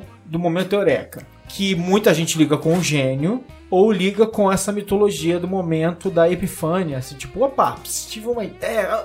E aí eu estava passando que era uma maçã na minha cabeça e eu tive uma grande ideia e tal. E eu queria que vocês falassem um pouquinho sobre isso, tipo, o quanto a gente fantasia essas coisas de forma conectada, né? Tipo assim, as grandes ideias, que grande parte das pesquisas mostraram que as grandes ideias não acontecem dessa maneira, elas são construídas coletivamente de forma muito mais lenta do que um momento só em que alguma coisa acontece. Você não tem as grandes ideias geralmente no laboratório, você tem no café quando você está discutindo com outros pares. Então eles foram, ele vai mostrando todas essas coisas interessantes, né? Que quando quando você cruza o teu conhecimento com outras pessoas, né? É, e que dá trabalho também, né? A, a famosa frase no mundo da música, dá muito trabalho ser um sucesso do dia pra noite, assim, a gente acha, ah, aquela banda ah, apareceu, né? Ser sucesso trinta, é, então... E hoje em dia a tecnologia tá muito avançada, né? Então a gente tem uma grande ideia, a gente coloca no Google, então você encontra várias pessoas que também têm, tem esse cruzamento de informação, é, então você é. acaba fazendo alguma coisa, uma obra, e na verdade não é nem que veio da sua cabeça, mas é uma ideia que outra pessoa já teve e você acaba aprimorando. Então tem esse cruzamento de... Eu acho que é isso que,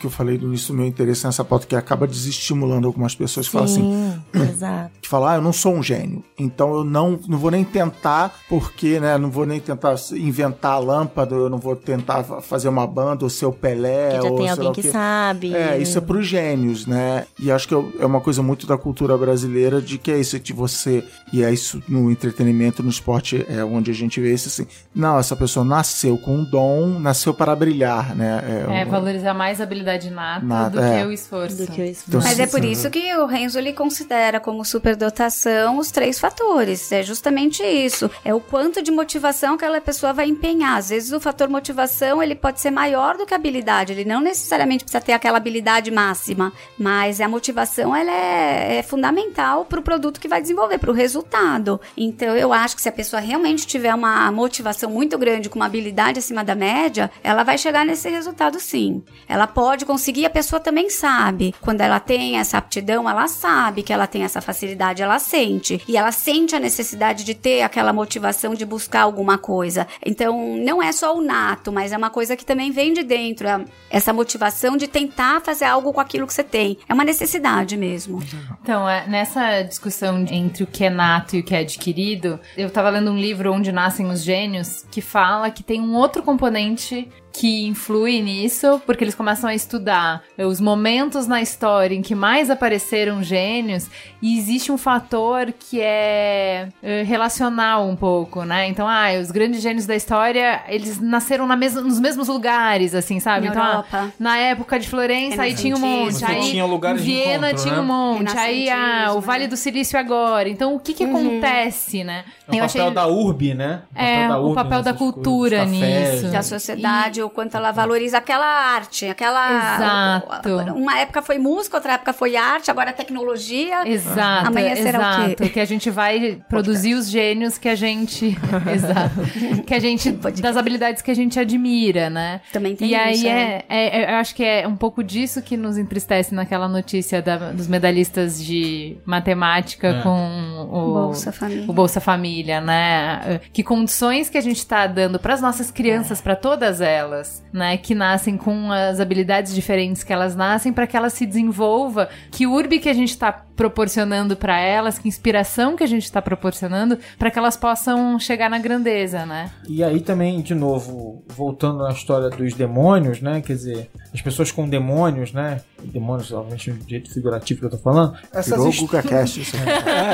é, essas histórias... Possessão, é possessão. Demônios, no caso, do... da falando do, do que sai do, do solo mesmo. Histórias histórias, a gente viu aí, né, no outro dia, o publicitário que as esposas vão contando que ele batia nelas, por exemplo, elas vão denunciando, uhum. né, tipo, e o cara era tido como um gênio criativo e, to- e, aí, as pessoas, e aí ninguém acredita, não, mas como assim? Ele era incrível, ele era um ah. maravilhoso, como, eu não acredito que essa pessoa fazia, era assim e... Olha a equação diferencial que ele conseguia fazer e agora... E esse é, esse é um pouco do, do negócio chocante, né, tipo, como essa pessoa com todas essas qualidades ficou assim ou, ou saiu assim, né? E ao mesmo tempo ela era talvez altamente funcional, quer dizer, porque não, também não demonstrava essa falta de, de essa falta de empatia tão claramente, né? Ou não, tipo, se, se, tinha várias se mulheres, chapuletava. Né?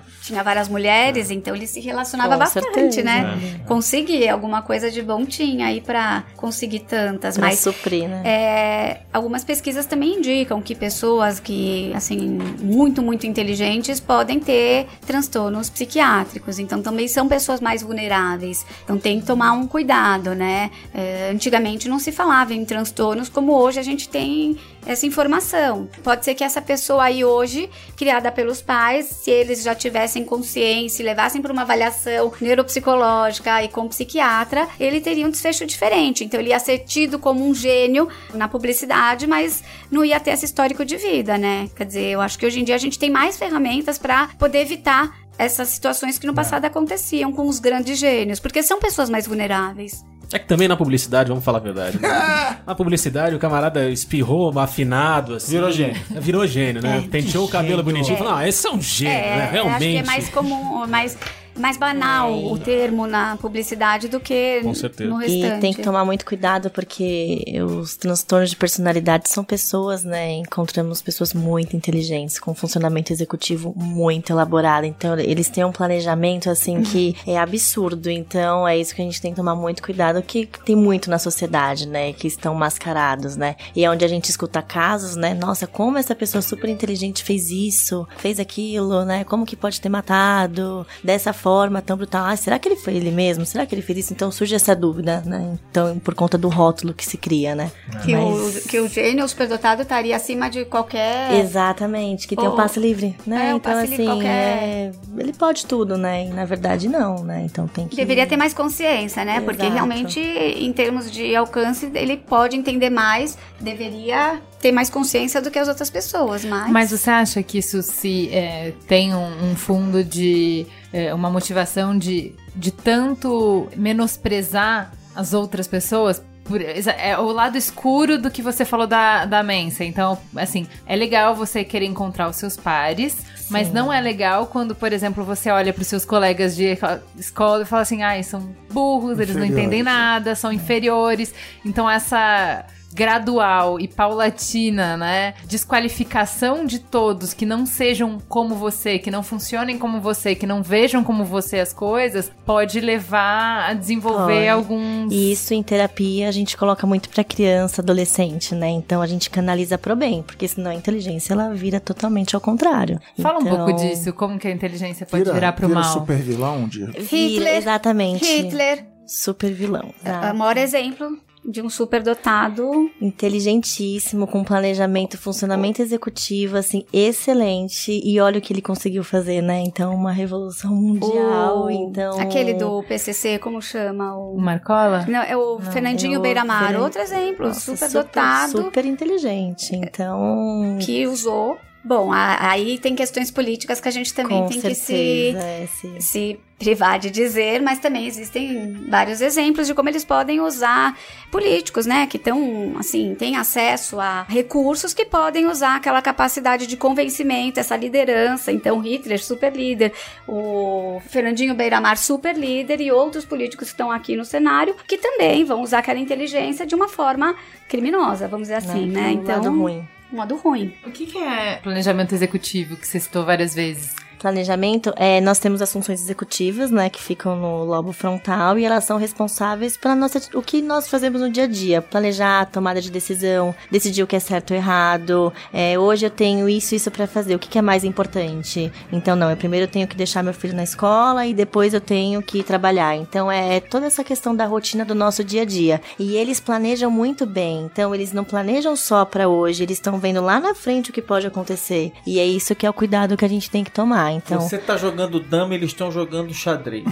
Entendi. Não, Exatamente. E, e então a gente pode ser um bando, né, de patinho, exatamente, no jogo deles. A gente é amador num jogo com um profissional e, jogando. E ele vai atingir aquele objetivo independente do que ele tem que passar por cima, porque ele quer aquilo e ele vai ter independente se, se ele vai ter que passar em cima de alguém, se vai ter que casar, se vai ter que separar, se vai... Então, é pra ele. Ele só visa o... Você vai ter que matar. Exatamente. Ele visa Mas o objetivo dele. o que você dele. tá falando é psicopatia, não é? Isso. Que a gente fala transtorno de personalidade, né? Que existem vários dentro da psicologia. Vários não, né? Então, nós temos narcisismo, nós temos hipocondríacos, então são vários subtipos, né? Então você acaba estudando e vendo qual perfil que a pessoa se encaixa.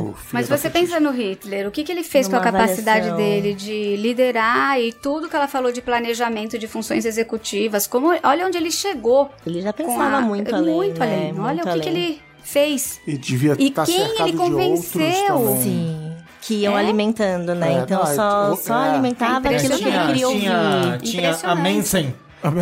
Os mensans, né, do mal. Os mensans do mal. É, tinha, sei lá, Mas Goebbels é... e tal também, devia ter altas capacidades e tal, e aí juntou com essa galera. Com certeza tinha, que nem com você certeza. falou, junta, o Juliana falou. Não, às vezes, na verdade, nem era... O Goebbels nem, nem precisava ser um, um gênio igual. Ele só era alemão. Mas ele trabalhava tão bem em equipe. Olha aí. E a Exato. equipe lidava tão bem uma com a outra hum. que aí... Mas, infelizmente, ele também é considerado um gênio, né? Sim. A gente não pode... Negar isso. Negar, infelizmente.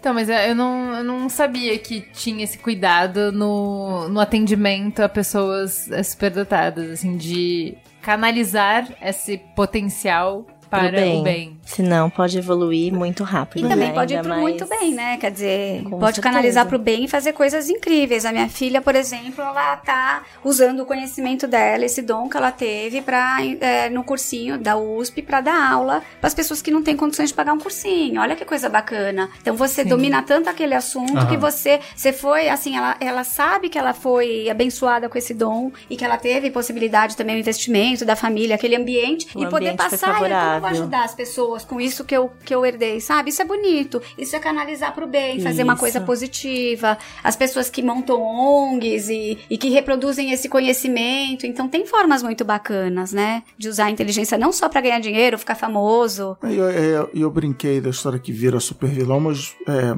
muito do mito do supervilão tem até a ver com a história que a gente falou da frustração, né? É. Eu sou um hum. gênio, mas me desagradaram, sou incompreendido, eu não passei na prova, a culpa é da prova, então aí acaba enveredando por um caminho que não dá.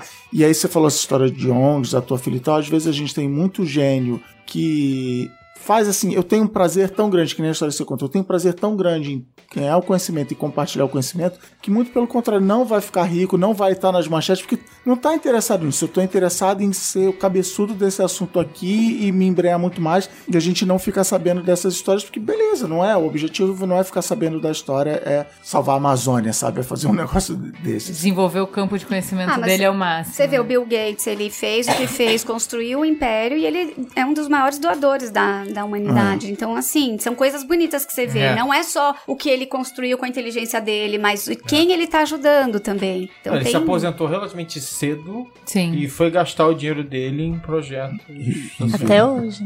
É Pensei no Menino do Acre também, mas não sei se qualifica. Hum? Menino do Acre. Ah, aquele lá eu acho que é... Ah. Mas eu acho Bruno que ele é esquizofrênico. Bruno ele é esquizofrênico. Esquizo... Porque ele superdotado, ele plagiava não. tudo. Eu mas, então, ele é... Eu, eu, tive, eu tive a curiosidade e a infelicidade de ter a curiosidade de ler o livro do Bruno Bloch. Ah, mas você comprou depois ou antes? Não, não. O livro só saiu depois ah, do teu bafafá. Ah, é verdade. Né? É teve, verdade. To, teve toda é. aquela... Foi viralzinho. Teve toda aquela... Ah, mas ele é curioso. Aí... comprei e falei, é. vai ser realmente uma experiência deliciosa devorar esse livro e, e ver, né, se o camaradinha realmente é esdrúxulo, porque não é nem que ele tem uma não inteligência avançada e aí... pegou emprestado alguns conceitos, parte do conhecimento e amarrou de certa forma, e aí achava que era muito inédito e na verdade não era. Não, ele era só tosco mesmo. O, o livro é, é, é ruim. Mas aí, ele plagiou... todas as esferas de, de ter plágio, de ter conceitos que não se sustentam, é, ele, não, cria não linhas, ele cria linhas, ele cria linhas argumentativas de quatro páginas que a hora que você lê do começo a fim, você fala, mas ele não fez sentido, ele acha que ele fez algum sentido. O que, que ele tá falando? Até a, a ter erro de português. É ruim em todos os níveis mas mesmo. Mas eu acho que ele é muito bom de marketing. Sim. Eu acho que isso a gente não pode negar. Ele, ele, ou seja, é, um é um gênio. Ele é. foi um gênio, porque você comprou um livro que você jamais compraria em outras situações. É. Ele criou um cenário, ou alguém que estava com ele, os colegas, a equipe, e ele convenceu. E eu também fiquei curiosa em ou, comprar ou, ele. Mas a ou a própria peixinho, né? Mente superior domina a mente inferior. ou então, ou então a própria...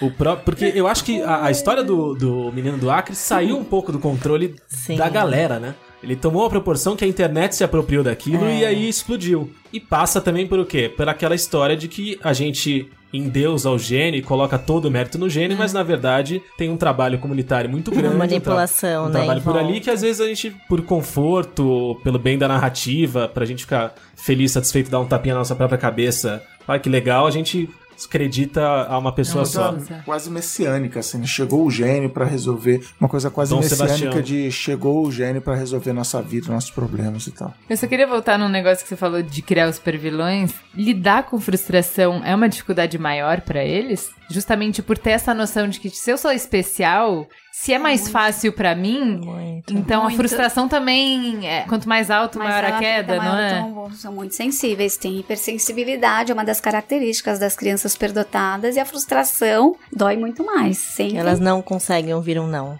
Por que que eu não posso ouvir um não, né? Então, uma nota acham... baixa, gente, a... Tem, não posso. Tem histórias que, que eu conheço que de crianças que tirou um sete vírgula cinco a primeira vez na vida... Surtou. Então, pensa... Sala de aula, sete e meio. Pensa no Anakin Skywalker. A história dele é o gênio frustrado. Vai pro mal. E matou-se. É. E em terapia... Eu sou melhor que todo mundo. É. Não, vai ficar quieto. Você não vai na missão. Não, mas é verdade. Você tá brincando, mas não, é verdade. Total. É ah, total o gênio, é... porque ele era o prometido, ele é era a habilidade isso. inata e o treinamento. Ele foi agraciado com o melhor treinamento. É o tempo inteiro é, é o tempo inteiro o corte. Fala assim, todo não, mundo. Mas eu, eu sou mais habilidoso que todo mundo. Eu posso realizar essa função melhor que todo mundo. Não, você não vai porque você ainda é muito novo. Frustração. Ah. Não, mas eu quero fazer tal coisa. Eu quero desafiar não sei quem. Não, não vai porque você não pode... Verdade. É o tempo inteiro cortando, cortando, Ótimo cortando, exemplo. cortando. E aí a gente viu no que deu, né? É. Mas aí o que, que a gente faz? A gente não frustra os nossos gênios?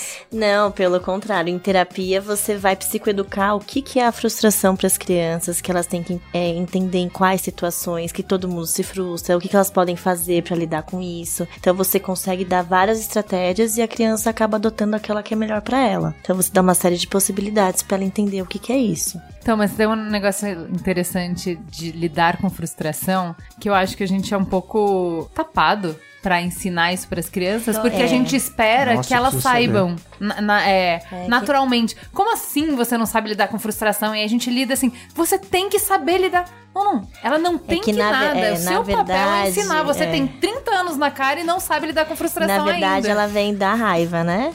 Vem, é, a frustração, como que a gente psicoeduca as crianças? A gente explica primeiro o que, que é a raiva, né? A gente fala que é na dose certa, né? Pra que, que a raiva serve. E ela Gostei serve disso. pra nos proteger. Então, a raiva, ela vem pra proteger, pra gente se defender. Então, você não vai estar numa escola, você não vai deixar o amiguinho pegar o seu material e você vai ficar quieto. Você tem que ter um pouquinho de raiva na hora pra você se proteger. Que que a criança, é o ideal é ela fazer, professora, pegou meu material. Não, você não vai pegar meu material. Então, é pra proteger, é, é isso que a gente ensina. Pra te ensina. ajudar a se posicionar. Exatamente. Aí, depois que você tem a consciência que a criança entendeu o que, que é a raiva, aí você entra na parte o que é a frustração. Aí ela consegue entender. Porque muitas, a gente escuta assim, ah, eu não, eu não consigo controlar a minha raiva. Na verdade, não é assim. A emoção a gente não controla. O que a gente controla é o nosso pensamento. Então, se a gente muda o que a gente pensa, a nossa emoção não é que ela muda, mas a intensidade, ela varia um pouco. Mas porque você mudou o seu pensamento. Tô batendo palma de pé aqui. Com essa, com essa eu, explicação. Eu de merda que sou, não, mas, tô batendo palma, mas aí palma é de técnica pé. mesmo. É técnica, é pura técnica de intervenção, principalmente da terapia cognitiva comportamental, né? Então, a essa... gente entra nessa linha. Com essa explicação, a gente viu que os psicoterapeutas são os mestres Jedi. É isso. Concentre seu ódio. A Juliana Use falou o que a gente faz, a gente não frustra. A frustração, ela é inevitável. A criança vai se frustrar, vai a se frustrar todo na momento escola, da vida. Vai. E ela Tem precisa como saber poupar. como que ela vai reagir nessa situação. Frustração, ela vai ter sempre. Vai acontecer muito. Agora, se ela se frustrar, ela ir pra cima do amiguinho, bater, xingar, aí já não é legal. Aí ela vai entender que a raiva dela tá muito em excesso e que ela não pode sentir assim, dessa forma que tá errado. Então, a gente vai moldando o comportamento da criança. Sensacional. Com essa, podemos ir pro... Oh. Só quero deixar prometido, já que eu vou começar a escrever meu livro amanhã, Psicoterapia e o Mundo de Star Wars. Sim.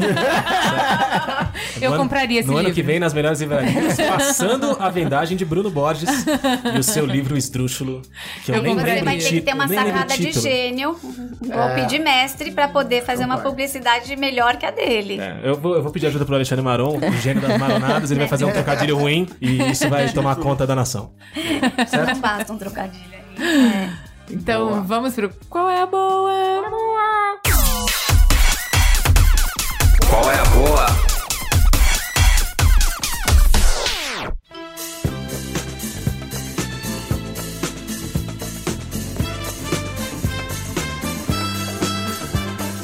Bom, eu também sou ciclista, então minha dica é uma coisa muito bacana que eu li recentemente no jornal, que é o Yellow, é uma plataforma de compartilhamento de bicicletas sem estação. É um aplicativo que você vai localizar a bike mais próxima de você, não necessariamente ela precisa estar numa estação, e os preços são super acessíveis para você pegar a bicicleta e largar onde você quiser. Então, ela vai ser usada por poucos quilômetros, pode servir de acesso de uma estação de metrô a outra, da estação de metrô para o seu trabalho. É uma startup que trouxe aqui também, é uma sacada de gênio aí. É, eu vi bastante essas bicicletas pela rua, chamou atenção, é bem legal. Ju, o que que você indica? Bom, como nós estamos nessa era de série, né, Netflix, acho que tem uma série que todo mundo gosta, não sei se vocês já viram, né, The Big Bang Theory.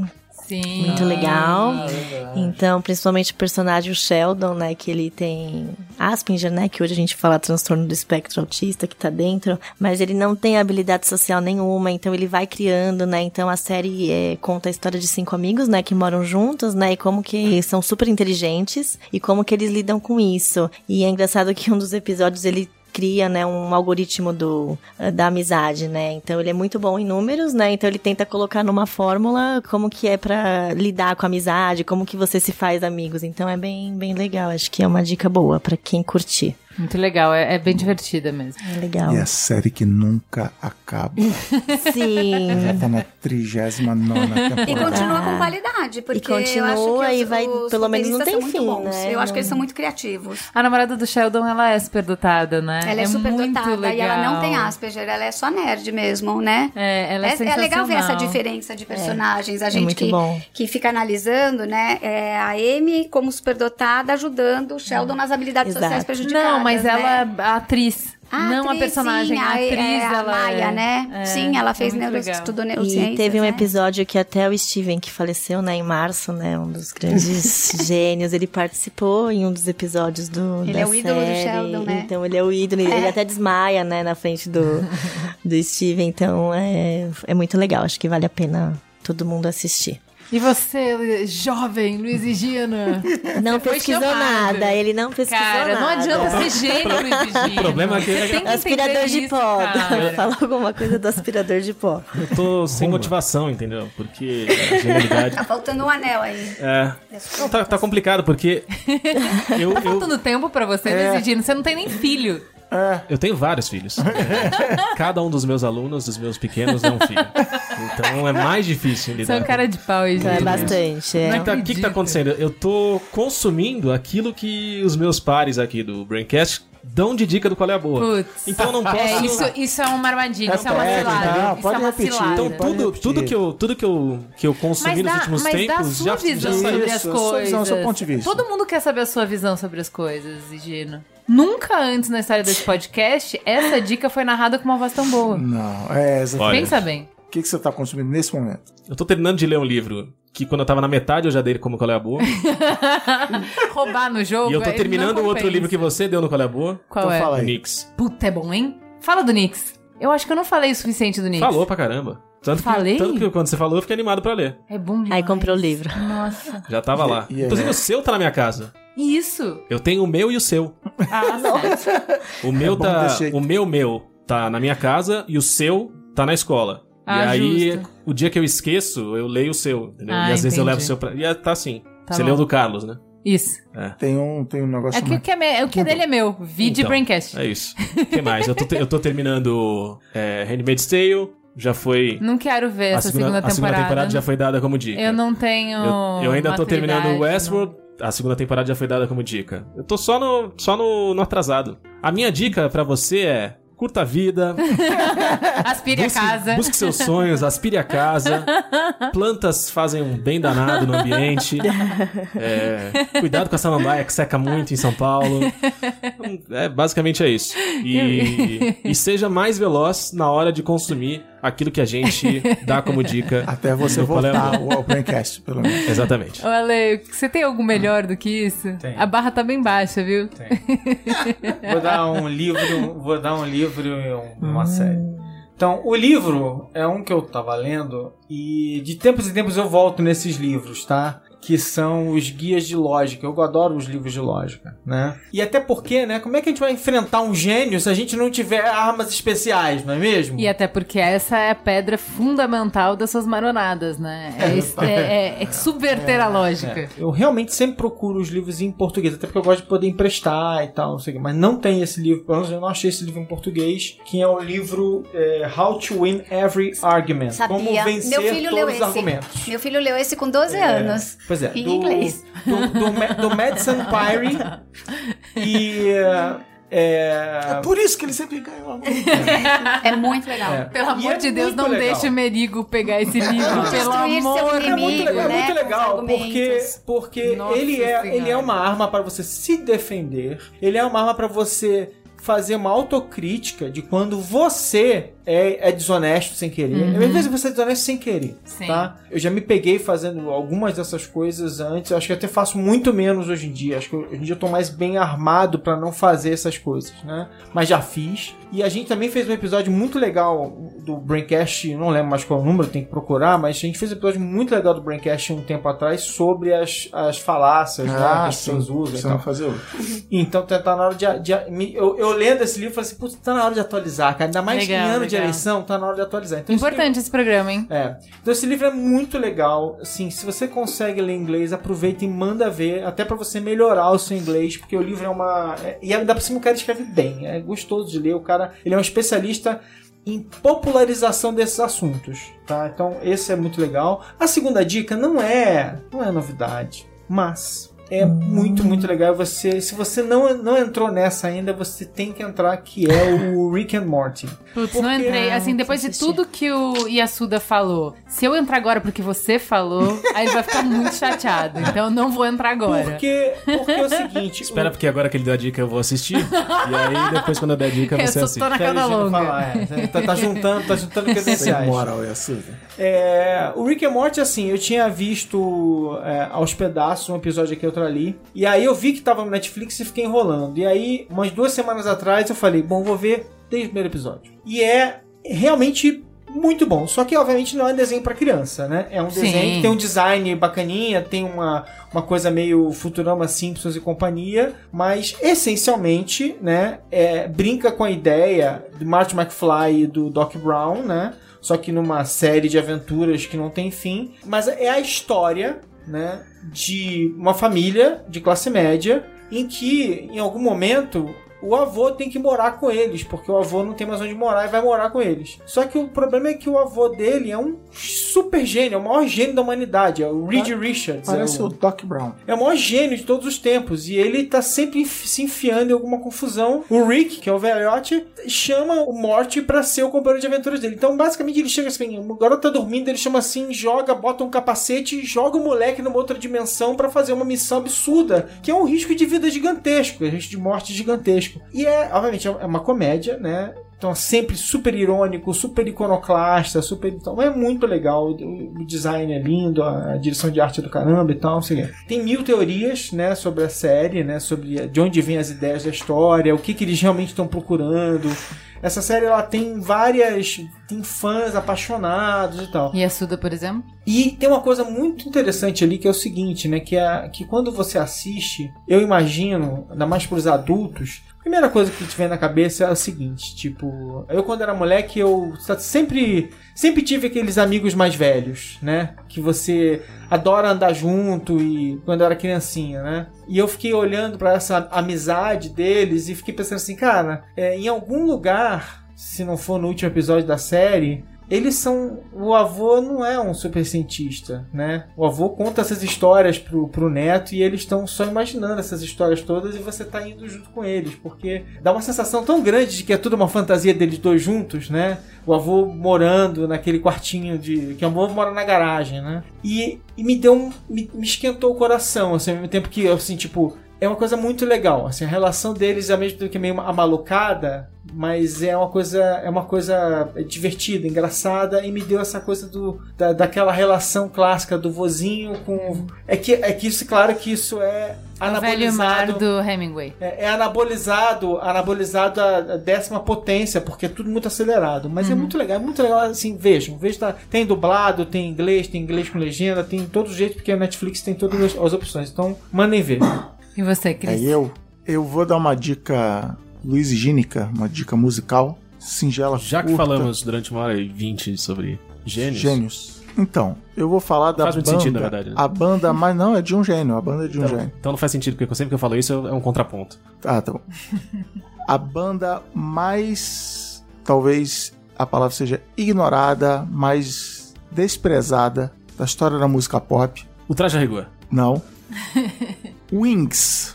Maravilhoso. Por que Wings? Porque é uma banda maravilhosa, só que ela tem um problema. Ela é a banda que veio depois dos Beatles. Ela é a banda do Paul McCartney, que o Paul McCartney fundou quando ele saiu dos Beatles. E aí, amigo, né? Como é que você vai superar a melhor banda já feita, já, que já existiu? Mas, cara, Wings é muito legal. Eu tô numa relação já de anos, já muito boa com Wings. Por exemplo, Let Him In é do Wings, não é dos Beatles, né? Somebody's walking on the door.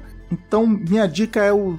Comece pelo Wingspan, que é o The Best of, o melhor dos, do, dos The Wings. Lá tem só filé e dali você vai se embrenhando. Você entrega a sua idade quando você, sua primeira dica é um best of, né? Você é um velhote não, mesmo. Não, é, é um preguiçoso. Assim, não, eu, não tá... eu fiquei um pouco insultado. Não, não é, achei, não é. Pra começar, comece pelo Band on the Run, depois você vai não, sentindo. Não, não, nada disso. E aí depois, disso. Não, já vai no best of. Vai no best of, estamos na era do streaming. Vamos bater o tempo aí. Então, não, mas manda lá sua você vai... De lá você vai seguindo, lá você vai se embrenhando. Não, a, a vida é curta demais pra menosprezar o best of. Entendi. Quando eu tava, será que eu sou autista? Ela falou, não, é muito detalhista, perfeccionista. Não, então eu não sou, tô liberado. Ainda bem. É, Ainda bem. Mas é isso, Wingspan do Os The Wings. E é só o lado Paul McCartney dos Beatles, que é uma coisa boa. A galera fica em Deus, não, John Lennon, não sei o que e tal, mas Paul McCartney é o cara. Então fica a minha dica aí, Wingspan. E pra encerrar, eu vou falar de uma dica, vocês... É, eu acho muito legal que a galera fala que a gente é influenciador, né? Porque a gente fala as coisas aqui, a galera vai assistir, mas não fala quantas vezes a gente assiste o que a galera fala pra gente, Opa. né? Porque assim... cem por cento. Tully era um filme que um monte de gente falou, você tem que ver, você tem que ver. Eu, bom, eu tenho que ver, né? Obviamente, essa galera me conhece pra caramba, eu tenho que assistir. E é muito legal, é com a Charlize Theron, né? Então já é um motivo pra você assistir, independente. Aquela é mãe, né? Que ela... É, ele é um ensaio sobre puerpério e o impacto da maternidade pras mulheres. Cara, é, tem um, uma categoria que eu falo pro Merigo, quando a gente assiste um filme, ou quando eu vejo uma sinopse, alguma coisa, eu falo, esse filme foi feito na prancheta, né? Que é filme de, justamente de planejamento. Ah, eu tô vendo que a sociedade tá começando a é, falar mais sobre autismo, por exemplo, então, ah, vamos colocar um personagem autista. Ah, é, é um fato que se fala muito mais entre as mulheres sobre o puerpério e que o impacto do puerpério Sim. aumentou pelo nosso isolamento maior, então, assim, a mulher tá, é um carro a cem quilômetros por hora no sentido de que ela, oitenta, hoje em dia não oitenta, tá mais oitenta. Em casa, ah, oitenta, desculpa, não tá mais em casa presa, ela vive uma vida social agitada, então no trabalho, com amigas, enfim, uma série de atividades e de repente ela vai a zero, abruptamente no puerpério, ela fica completamente isolada, né? Numa, é... numa sociedade... como a nossa que é individualista, então assim, não vou pedir ajuda pra ninguém, eu tenho que resolver sozinha, eu tenho que mostrar que eu sou capaz. Essas é, coisas. E também é muito engraçado essa coisa que a gente levou ao extremo do FOMO, do Fear of Missing Out, né? Tá sempre alguma coisa acontecendo de mais interessante. Se a gente, que tá plenamente no mundo, trabalhando, estudando, indo pra balada, fazendo qualquer coisa, já fica com esse FOMO, a coisa mais engraçada que eu vi de FOMO foi o Fê Pacheco que gravou com a gente o episódio de Nômades Digitais, falando que por ele morar em vários países, ele faz amigos em vários lugares. Então ele sempre tem a sensação que tem alguma coisa muito legal acontecendo nos outros lugares onde ele não tá. Por dez. Então assim, ele tá numa incrível balada em Barcelona, pensando que os amigos dele em Nova estão York se estão se divertindo e ele não tá lá. E eu falei, bom, isso aí é o poster case, é o, é o maior exemplo, é a caricatura de uma ansiedade que acomete todos nós, Todo é uma mundo. Coisa muito do espírito do nosso tempo, essa coisa de sempre achar, será que eu tô tendo a melhor experiência possível nesse momento da minha vida? Será que eu tô fazendo o máximo que eu poderia com o meu tempo, com a minha habilidade, com a minha grana, com qualquer coisa que seja? Então, pega esse, essa, esse caldo de cultura e pega uma mulher e tira ela da convivência social ao mesmo tempo em que a gente pode falar o que quiser, tá? Pode dar like em foto de bebê, pode falar cuti-cuti, que fofo, bababá, mas o valor na nossa sociedade tá em produzir grana, dinheiro. Ah, e quem sim. tá cuidando de um bebê tá produzindo zero dinheiros sim. e gastando dinheiro. Então você depende de alguém ganhar pra você poder tá lá cuidando daquela criança. Então, assim, é uma situação de se sentir um zero na sociedade e ao mesmo tempo que você não faz parte, você tá vendo as coisas acontecerem. Eu acho que esse sentimento eu vejo cada vez mais as mulheres falarem sobre isso, então nesse sentido que é um filme de prancheta, que é bom. Se tá todo mundo querendo falar sobre isso, se é uma realidade, se é um comportamento, se é uma tendência, vamos colocar isso num filme. O roteiro é da Diablo Cody, que é a roteirista do Juno. Então, diálogos uhum. inteligentes, diálogos que você olha e fala... Sim, eu já estive nessa situação, ela capturou muito bem as situações. Uma interpretação muito boa da Charlize Theron. Como falaram demais, a expectativa tá muito alta. Sim. Você vai amar, você vai amar, você vai amar. Eu achei o filme muito bom, mas não tive toda essa conexão emocional. Até porque eu sou muito privilegiada. Eu não vivi a situação que tá ali. Eu tinha minha sogra e minha mãe e o Merigo comigo o tempo inteiro, então eu nunca fiquei sozinha. E morava perto do trabalho, eu ia com o bebê pro trabalho só pra ver as pessoas, enfim, eu não... Te isolou. É, eu não tive isso, a minha, o meu puerpério não foi assim. Mas eu acho que pra mim, eu acho que isso que é curioso. A parte mais emocionante do filme pra mim tem a ver com o filho autista dela, é o momento em que ela vai pra segunda escola. Ah, e aí ela tem esse filho, ela... passa por todo esse puerpério e aí Não, não, depois... o, ela, ela é o terceiro filho, tá contando a história do terceiro filho, o filho autista dela é o segundo. Então ela já tem ah. uma filha... de, sei lá, a filha dela deve ter uns oito anos, ela tem um filho autista de uns seis e Nossa. De repente tá grávida de novo. Sem querer? Sem querer. Nossa. Sozinha, solteira? Ou... Não, com o marido. Ah. Que faz o que dá, mas, né, muito. E aí, é cara, é, assim, tem várias críticas legais, eu acho que ele mostra Legal. Como a nossa sociedade, que condições que a gente dá pra uma mulher, né? Porque, assim, se a gente vai querer continuar a espécie, precisamos ter filho. E qual é a condição que a gente tá dando pras mulheres terem filhos, enfim. Eu acho que ele propõe algumas discussões boas, acho que ele traz algumas reflexões boas. De novo, roteiro ótimo, atuação ótima, vai com fé, muito bom. É, enquanto... Repita o nome? Tully. Tully. Enquanto o Tom Cruise ficou se gabando, que se jogou de não sei o que, a não missão impossível... A gente já começou com o Tom Cruise, né? Já tá errado. Já deu errado a frase.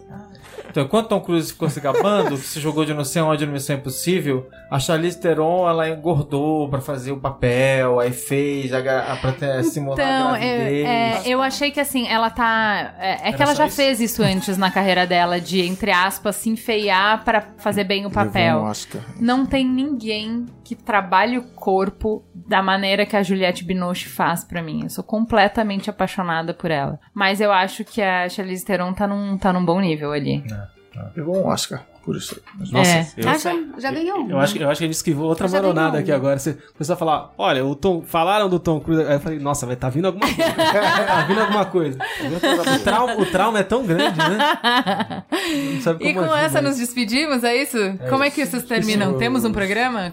A gente termina fazendo um high five e aí sobe uma música de crédito bem bonita. Ai, que legal, gostei disso. E o barulho da palma. Ah. No, é o que realmente explode o coração do ouvinte. Ai, que lindo. Vamos lá, pessoal. High five. Ei! Ei!